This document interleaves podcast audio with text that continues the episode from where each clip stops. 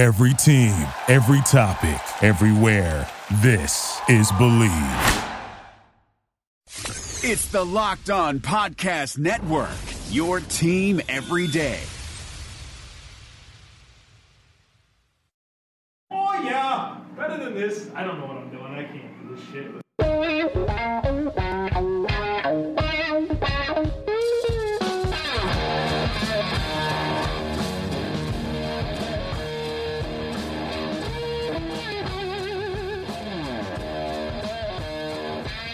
What's better than this? Guys being dudes here on the Draft Dudes podcast presented by Locked On.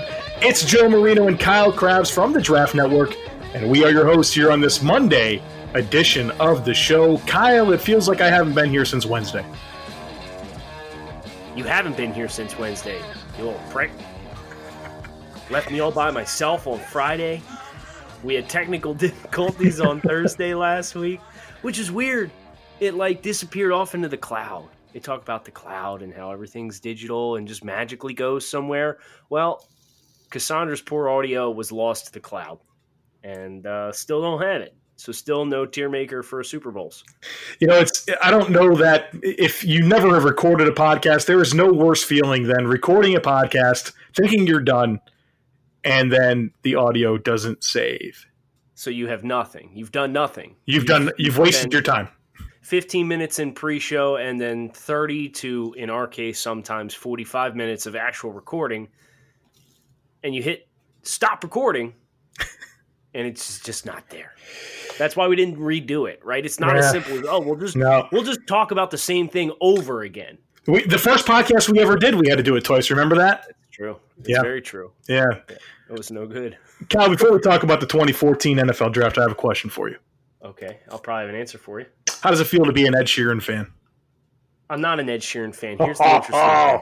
Here's the- yes, you are. No, I'm not. Because all the good stuff that Ed Sheeran put out on this collaboration mix was things he did with artists that I like. And it's funny, I like like people think this is weird, but I enjoy a lot of Justin Bieber songs, right? The Uh-huh. Justin Bieber song that he did uh, is the worst song on the entire album. The acoustic It's version, the acoustic version where it's just him and no Bieber, it's better. No, I haven't heard that Yeah, because I don't like Ed Sheeran. No, Ed Sheeran's great. I mean, I, I did like not the, think Travis, the, the- Ugh. the Travis Scott song is hot. antisocial. Yeah, it's really good. Yes. Um, I understand people not liking my music takes because I'm like a big '90s traditional country fan, but not liking Ed Sheeran is just something I can't get. I can't. I just can't. He's too Good. no, because he's got like a unique voice, and I appreciate the fact that he can sing, but like, it's so poppy, and it's just like it's just it feels like it's different iterations of the same like three songs over and over. Oh, sounds so like you need. getting di- so getting Ugh. different artists was very helpful. But the only good ones were the ones where, like, I don't, I like Eminem too, and and the one that he did with them and Fifty Cent, I didn't like that one that much either. Your worst takes. Your worst takes. Well, let's get into some of my other worst takes. And there's quite a few in this 2014 NFL draft. Uh, this was I told you in the pre-show. Uh, my first career draft in the industry. Uh, my first time writing scouting reports. You know, I'd followed the draft, I'd consumed the draft, I'd done some work on my own, but actually being involved in the industry and, in in the social space. 2014 was the first year for me, and some good learning examples from this this draft class, Joe. But I guess let's just kind of start with the elephant in the room, and that's Aaron Donald. Um, Aaron Donald somehow falling to 13, I believe it was, Yep, thirteen. which is uh, blasphemy in hindsight. But when Aaron Donald was coming out, did you foresee all pro potential, like perennial all pro, maybe one of the best players we've seen this millennium type potential out of Aaron Donald? I think I wanted to. Um, I very much remember watching his game film and saying, "This is one of the best football players I've ever seen." I remember, you know, he was highly decorated, won every award you possibly can. But then the constant reminder that he's 6'1", 285 with sub thirty three inch arms, and just being under the belief that that's that doesn't work in the NFL, right? Or he's going to be a gap shooter, he, you know, that type of thing. He's not going to be an every down uh, presence. You know, I, I feel I feel like just just not being willing to accept breaking the mold was something that I think limited my appetite for really wanting to pound the table for Aaron Donald because his game tape, which is the most important thing, was exceptional. He was the same player at Pitt as he is right now in the NFL. But yet managed to slide to 13 because he's against the grain. 6'1", 285, right? Like it's a, it's a difficult line to walk, you know, because it's like if you start drafting and expecting the exception, you're going to get burned more times than you hit. But then you'll get a guy like Aaron Donald, and it's like, well, holy shit! Like, how didn't everybody see this coming with how good he is? One thing, uh, my brother Frank, you know Frank. Uh, Frank is him and I have been talking NFL draft for 20 years now. And I remember talking about Aaron Donald with him, and, and he, he makes a good point. And this is something that I really subscribe to, but I wish I didn't he always said, "Give me the list of really good NFL defensive tackles that are 6'1", 285. And I'd be like, "Oh, I don't have anything for you. I don't. I don't have anybody on the list. Right? The list is zero. And so for that, it was like, and that's I guess that kind of goes back to my, you know, every every Twitter Tuesday when I get a chance to take uh, the field, I always take the field because I'm like, you know, why wouldn't I? Right? And, and I, I feel like I bought into that way too much with him, and, I, and I've learned, right? I mean, like Ed Oliver was my number three prospect in this year's class, so right. so Aaron Donald did a, a, lot for undersized defensive tackles that follow after him, but at the time, it was hard to. It was you know there's sound reason to believe that he wasn't going to be great. Now, what do we do if Ed Oliver ends up being what people had the apprehension with with Aaron Donald? I don't think it happens. Right what if? You know what I mean? Because then then you you've chased your. It's the human element, right? It's the human element. You yeah. just don't. I mean, it's like uh, Jamarcus Russell has every bit of physical ability to play quarterback in the NFL.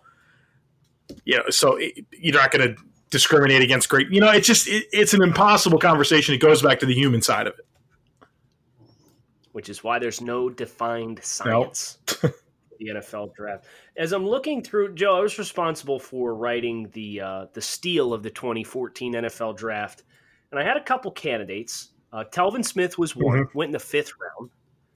Uh, Devonta Freeman went in the fourth round.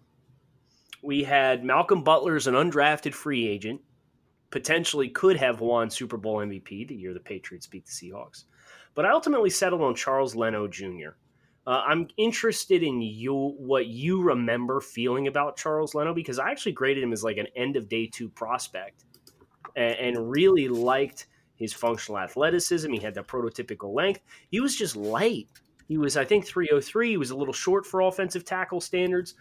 But going to Chicago, he spent a year in an NFL weight room and built up his core and lower body strength a little bit. He's still not a power offensive tackle, but you see him in zone concepts and his length and in pass protection, and he's really developed into a very, very effective starting left tackle at the NFL level as a guy that was the 246th pick in the draft. I want to answer this question by telling you where I had him graded, and uh, I'm almost there. okay. Uh, all right. If I just resort this spreadsheet, I'll be able to tell you. So if you have any other Charles Leno thoughts, uh, this would be the time to get them in. Well, you know, my, my primary apprehension with Leno coming out was play strength and being able to reset the line of scrimmage. But I think the scheme fit that Chicago has implemented. Uh, I know Matt Nagy tried to run more gap concepts early in the year last year, but then they got back to inside zone and it helped Jordan Howard come out of his shell. And when um, what John Fox was there, they were running a lot of zone concepts too and that really helped aid Leno in his onboarding process in the NFL. So I think this is there's a good good example here of a player who needed a certain kind of scheme to help him play early and develop into a better overall player. Charles Leno is a player that got that in Chicago. Uh, 177th graded player on my board. He was a fifth round grade for me, so I I had him higher than the NFL did.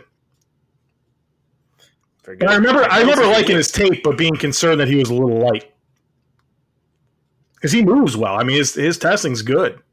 Yes, yeah, he had very good testing. I think I think he was above the 70th percentile in every athletic test that he had. Yeah, he he he certainly tested very very well. Where where did you say you had? One seventy seven. Boom, 72. Oh, did you really? You had him in the top seventy five. Good job. Yeah. Well, we can talk about Mike Evans now if you want. Well, I think I think one of the things one of the things I had earmarked for this entire conversation was this receiving class, right? Like we only basically Phenomenal. we only got like one starting quarterback in this group. We got like one starting running back, but my God, we got some of the best receivers in the game: Mike Evans, Odell Beckham Jr., Brandin Cooks, Jarvis Landry, Davante Adams, Allen Robinson, Sammy Watkins, John Brown. I mean, even guys like Marquise Lee and and um, Quincy Enunwa and uh, Jordan Matthews, Ryan Grant. I mean, that's a long list of guys that are either premier receivers in the league or have important roles for their offense right now. I mean, we get. Martavis Bryant was in this Right. class. Kelvin Benjamin was in this class. Paul Richardson was in this class. I didn't want to say Kelvin Benjamin, but yeah, I mean, the, the list continues even further than than I, uh, I I even let it go there. I mean, so this Did you mention Moncrief? No, Donte Moncrief just signed a deal. He's a he's a desired player in the NFL. A lot of good players at receiver. I mean, this was this was the. Uh, I mean, I don't know if we'll get a class this good ever again. Maybe coming up, right? I mean, we might compare the 2020 wide receiver class to the 2014 receiver class. But uh, man, like you got some really outstanding, true number one guys in this group. Yeah, and uh, all different kinds of skill sets. Very different, yeah. You got refined route runners like Marquise Lee. You got size guys like Mike Evans and Allen Robinson. You got pure speed guys like Sammy Watkins and, and Brandin Cooks. Odell Beckham's kind of a do it all kind of guy. So, yeah, this is. I've, I've never really taken the time to like look at this draft class at this position, like top to bottom, like this. Willie Snead, sneaky. Allen Hurns, like sneaky, like contributors in the NFL. Um, there's probably 15, 15 good NFL wide receivers in this draft class. So, uh, did you have a favorite? Was like Evans was was Evans your one? Was Odell your one? Was Watkins your one? Where did you stand on the top of this group? my wide receiver rankings, and and I and I do want to talk about Mike Evans because I mean I talked about a lesson that I learned with Aaron Donald, who was my number ten player in the class in the first round grade. So let's just keep that in mind, right? Like I didn't hate Aaron Donald, I just I think I wanted to like him even more than that, but I was cautioned, like like everybody, right? Uh, so I do want I want you to talk about your lessons that you learned with with the Mike Evans thing, uh, and I have my board here. So let me sort my wide receivers. I had him Sammy Watkins number one. I loved him. Poor one out. He's still super gifted. Number two, I had Mike Evans. Number three, I had Odell Beckham Jr., Allen Robinson, Jordan Matthews, Marquise Lee, Davante Adams. Uh, that was my top five. I had first round grades on Lee, Watkins, Beckham, Robinson, Matthews, and Lee.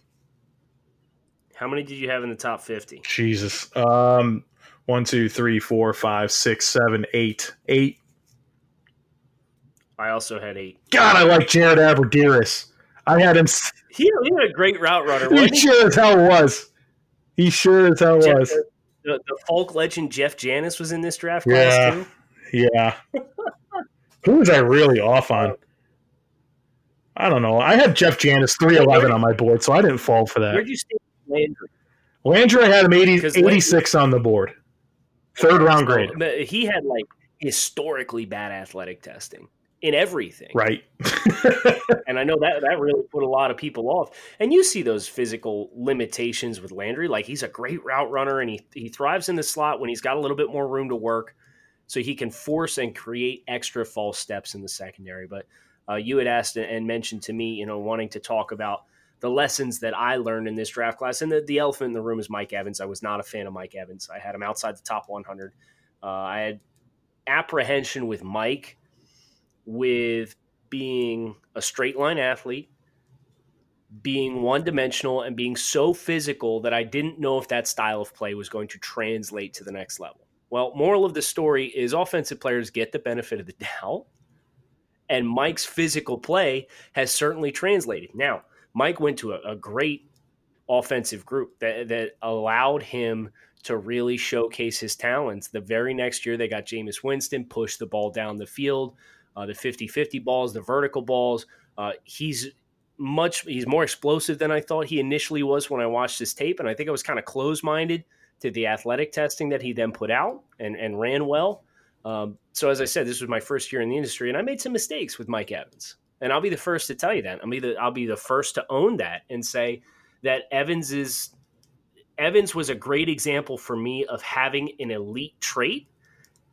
And you can translate to the next level with an elite trait, a singular elite trait, as long as you're put in a position to use those elite traits. So Mike Evans is height, weight, speed, physicality as a vertical receiver, his ball skills, his explosiveness to close ground and force defensive backs to open up early so he can get on top of them and then stack them it's it all translates and uh, th- that was a really valuable lesson for me as i kind of evaluated you know kind of coming in from my own little outside bubble and coming into this much greater space what i think it's supposed to look like versus what Mhm. is allowed to work in certain situations Yeah, I mean that's a, that's an effort. We still we keep learning that, right? Like it's Always. yeah, we, we don't come pretending to have every answer. It, we're we just we, we like our process and keep evolving it. I mean, every year, I know I have, and I know you have as well. It's it's been what do we need to tweak and how we look at prospects. What do we learn? And and if you're not doing that, then you're you're going to be perpetually missing on players that you shouldn't. you know what made me laugh What's that? I went back and did uh, the 2016 draft. Uh, I'm looking right now through the first round, and my evaluations on the players is a series of posts that I'm doing for the Draft Network. And um, one of the the players that was covered in this class, I'm trying to pull it up right now on my phone. Uh, in the group that I did on Sunday, was I talked about Darron Lee, Mhm. and um, I made all these comments about where he can win and be successful, but I also acknowledged uh, that he was going to have limitations and scheme limitations, and then I put him way higher than I should have because I openly made concessions that he's not going to be a universal player. And it's it's one of those things where, you know, thinking about the Mike Evans evaluation, I didn't like what I saw at first, so I kind of glossed over what was there. With Darron Lee, I did like what I saw, so I glossed over what wasn't there. Mm-hmm. You know, the, pendulum sp- swings both ways on these hits. Do you remember the conversation you and I had about Darron Lee when, after I watched him? Vaguely or not at all? Vaguely. I, yeah, I, I remember struggling with his game tape, and um, because you know, anytime that you you're kind of told uh, this is a, a a first round caliber type player, you know, Right, You've got expectations. you've got expectations, and I remember not necessarily seeing that, and I texted you and I said, I, I don't, I don't see it with Darron Lee, and you you responded back and you said, well, what do you like about him?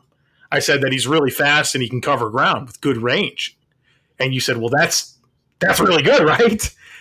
And, and I and I think to an extent that was that was good advice, but like you said, there there there were some warts that popped up, and maybe it'll come together now that he's on a different team. But still, Well, I'll say this for the Jet, the Jets too. The Jet, the Jets never really put him in space with consistency. Felt like the only time he was in space was in the sub packages, and he, he had a good year from a coverage standpoint. But he had like two or three great games. I think the Detroit game, he touched the football five times in coverage. He had two picks and three Yeah. passes defense or something Yeah. like that. Really boosted his stats. But it's uh, those singular roles, right? Like like the Vosean Joseph thing. We talked about him going into last year's draft. Yes. Get him in Yes. one single spot. Get the thinking out of it. Let him be an athlete. Let him use that trigger. Eh, Just don't let him.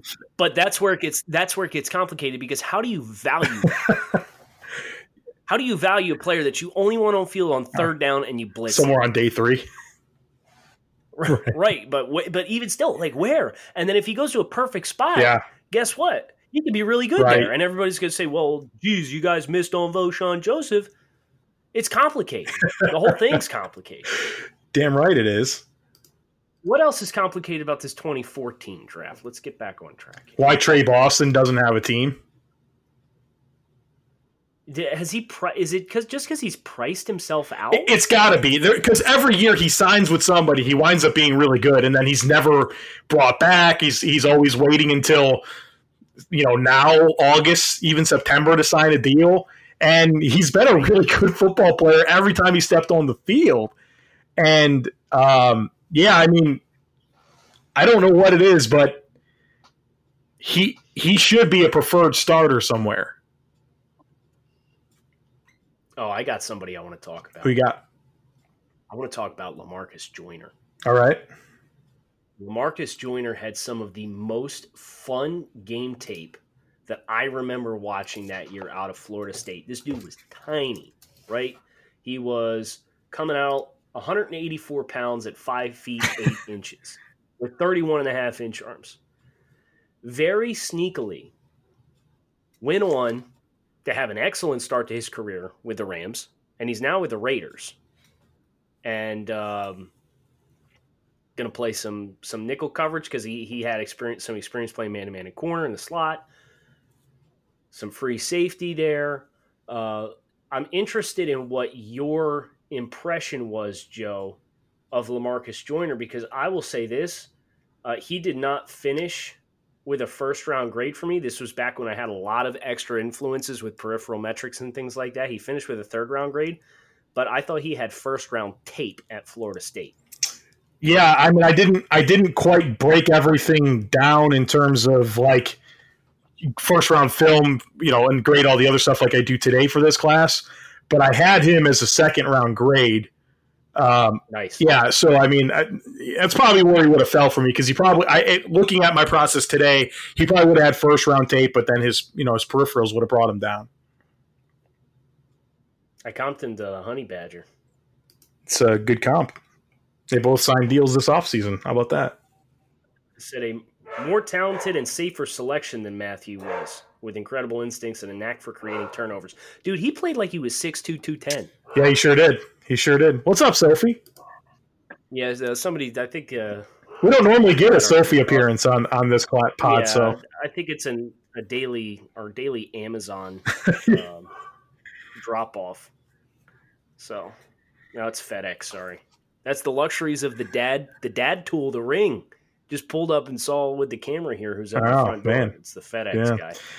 Do you remember one of the pound sand. one of the big discussions going into this draft, at least during the college football season, was the tight end class. It was this Eric Ebron, Austin Seferian-Jenkins, Jay Oh, Samaro, Jace Amaro. uh, and, and it was like, you know, these guys were going to be three first round tight ends, and why we wound up getting one in the top 10, one at 38, and one at 49. But the hype over those three players was really, really, really high. I think everyone was looking for that Jimmy Graham type Yes. player. and the, and these were all kind of guys that, to some degree, had that at their disposal. Hmm. Very different outcomes. Amaro bombed almost immediately. He went to the Jets, right? Yep. Ebron, uh, kind of the, the current poster child of uh, the developmental curve that's required with tight ends, regardless, unless you're a very special prospect at the position. And then Seferian-Jenkins, uh, just he's he's had some flashes, but it's kind of been the same shit that he's had to deal with had to deal with at Washington, right? Just never really got fully off the ground. Right. Well, and he's, you know, I think he's had some alcohol issues and stuff that have, you know, some personal demons that have precluded him a little bit. But he was signed by the Patriots right this offseason. Has already been cut. Like, and that would have been a good chance. For, No, no, he he walked away. oh, did he really? Yeah. Okay. So he, I think he wanted to address some personal issues or something like that.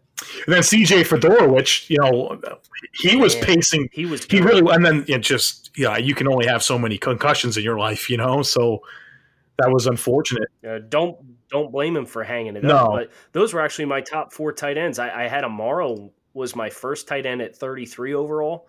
I had Ebron 39, Seferian-Jenkins 78, and Fid, uh, Fiedorowicz was 125 for me. Uh, I had all of those. I had eleven. Eric Ebron at eleven. Amaro at forty-seven. ASJ at fifty-five. Ready for this one? Troy Niklas at sixty-eight. And then for and Troy Niklas was was my five, and he was. I had Fiedorowicz at ninety-one. So I had five top one hundred tight ends. All right, so let's talk about Ebron here because in all reality, he went eight. Right? Yeah. You had him 11 Mhm. and I had him thirty-nine. His his true value when you consider his development probably falls somewhere in the middle there, wouldn't you say?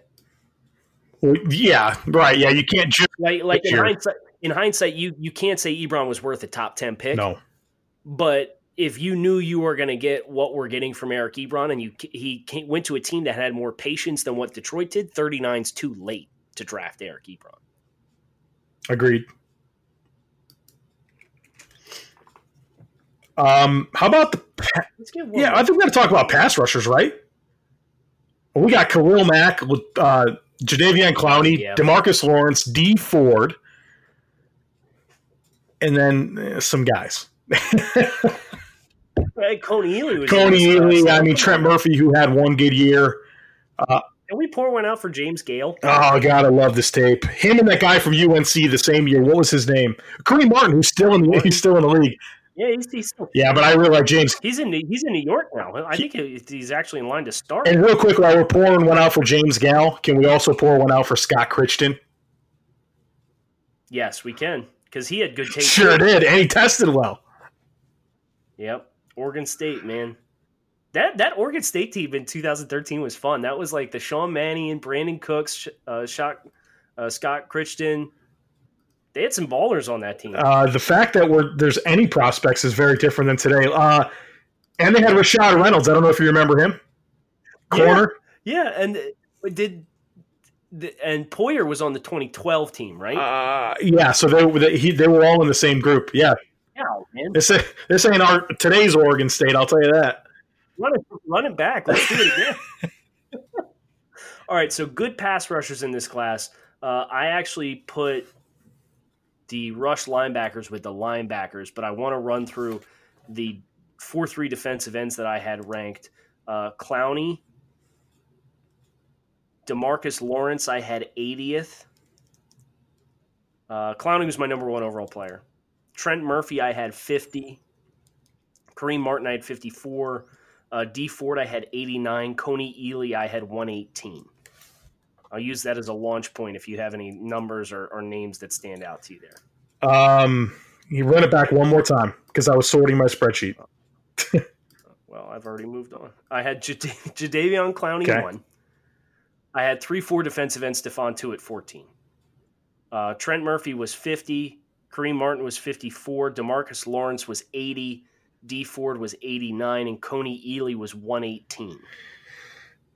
I had Clowney five, Christian twenty three, Dee Ford forty, Kareem Martin, f- uh, excuse me, Dee Ford thirty, Thir- thirty, Uh, Thirty, good for uh, you. Kareem Martin forty, Kony Ealy forty eight, Trent Murphy fifty one, James Gayle fifty two. Oh boy, James Jackson Jeffcoat seventy six. And I had something. Oh, I, I glossed over Jackson Jeffcoat. I had him fifty-two. All right. I was just trying to give you names that we we've been talking. Will. Clark eighty seven. I liked him. That's the West Virginia kid. Yeah. Yeah, he's good too. Who's like this? Cassius Marsh. I mean, he. I had him at two oh eight. He wound up. He was picked one oh eight. So he he wound up having you know a nice little career. And there's not there's not steals and pass rushers later on is not really a thing most of the time. Right. And then you go to rush outside linebackers, and I had Khalil Mack, who was my second overall player. Uh, Anthony Barr, I had third overall. I considered him in a rush role.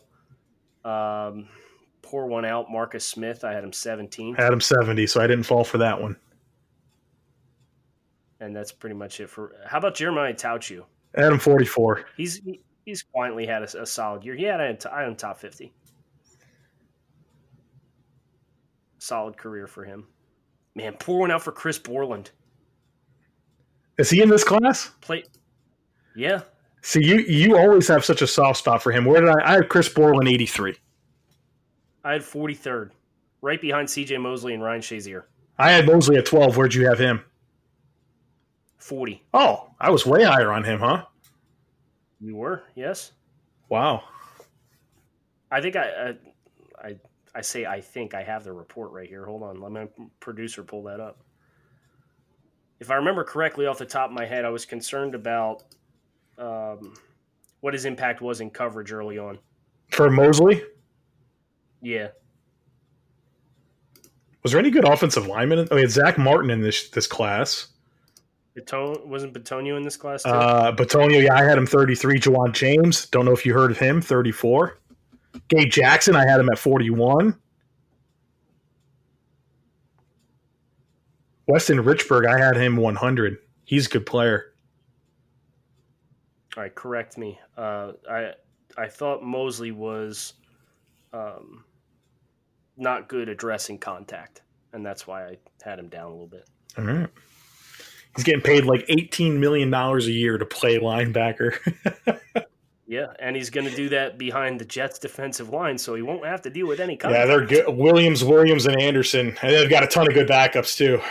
Shepherd and Foley Fatukasi and I think then Mike Pennel. I mean, they're they're stacked on defensive line. How, how about uh, Morgan Moses? Uh, I had Morgan Moses. See, I didn't think he moved that well. Uh, where'd I have him? He didn't, but he was big. I had him as shit, 99. so that 99. 99. The disrespect, Joe. He went 66. I had him 22. Who was your worst offensive line reach? I had Xavier Su- Su'a-Filo at 19. That was bad. Oh, I think uh, I think Cyril Richardson for me. Really? You like the big old boys that couldn't move this year, huh? Yeah, the And then you sloppy boys. switched over to the the, the spring footed guy. Well, no, offensive tackles are different than interior guys. I like guys that are too light on the outside and guys that are too heavy on the inside. Apparently, Eh, we keep learning, right? Gabe Jackson, thirty-one though. Trai Turner, eighty-two. Oh, I had Trai Turner 74, Gabe Jackson, 41. Yeah, We get some stuff right. yeah. Believe it or not. Quick thoughts on the quarterback class here before we hang this thing up. Um, do you? Besides the fact that it's Yeah, but do you remember my quarterback takes this year? Because if it, it's good if you don't. Uh, you like somebody bad, didn't you? I like Bridgewater and Carr. I had him one and thirteen on my board. Yes, I had Teddy Bridgewater as Oh, my wow. number one overall player. Yep. I had Bridgewater six and Carr twelve. To, to my credit, and, and your credit as well, based on that, is we found the best two, right? And we didn't have Bortles in our top five, so there's that. Or Manziel. Earls was my eighth rated quarterback this year, and Manziel was sixth. Yeah, Manziel was. I, if I would have listened to myself even more, he'd have been lower. Funny story about uh, this quarterback class. So this is going to be super random. I ran into Tajh Boyd's father, and uh, he told me that Tajh Boyd was three inches away from being the number one overall pick. Did you tell him that's uh, you got some bad news? No, that's not what I told him. But I just, I very distinctly remember that interaction that I had. So there you go. I think I, to a certain degree, you have to have that mentality, right? Whether or not it's factual or not, but like, if it's not factual and there's people in the space that tell you that it's not factual, don't get mad at us. We're just telling, like that. That's always an interesting thing to balance too. And I'll, I'll. This will be my last thought of the day, Joe. All right. It's hard to present information, especially with how the players are engaged in social media now, because the players are inevitably going to see it and the players are going to take offense if you give them criticisms.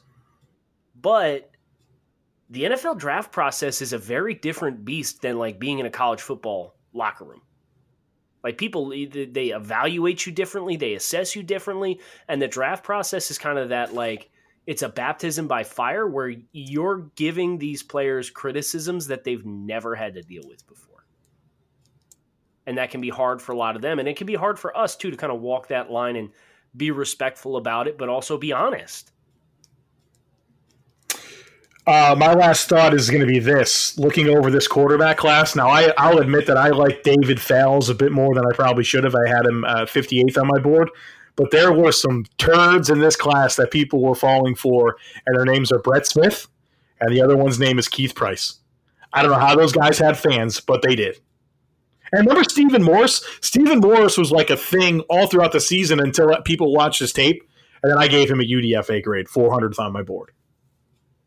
Yeah, it's very true. Um, the original um, Taysom Hill, Jordan Lynch, years before his time. It's too bad. I had him 455 on my board, Jordan Lynch.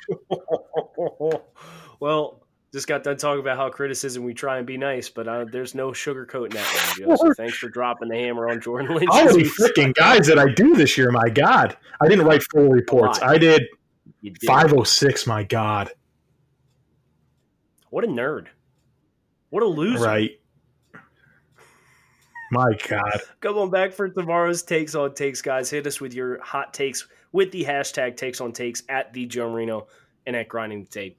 We'll talk to you guys tomorrow. Thank you for listening to Bleav. You can show support to your host by subscribing to the show and giving us a five star rating on your preferred platform. Check us out at Bleav.com and search for B L E A V on YouTube.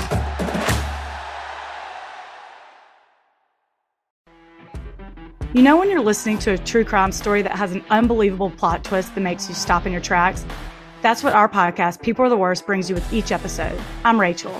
And I'm Rebecca. We're identical twins who love true crime cases that make you say, didn't see that coming, and we hate the people responsible for them.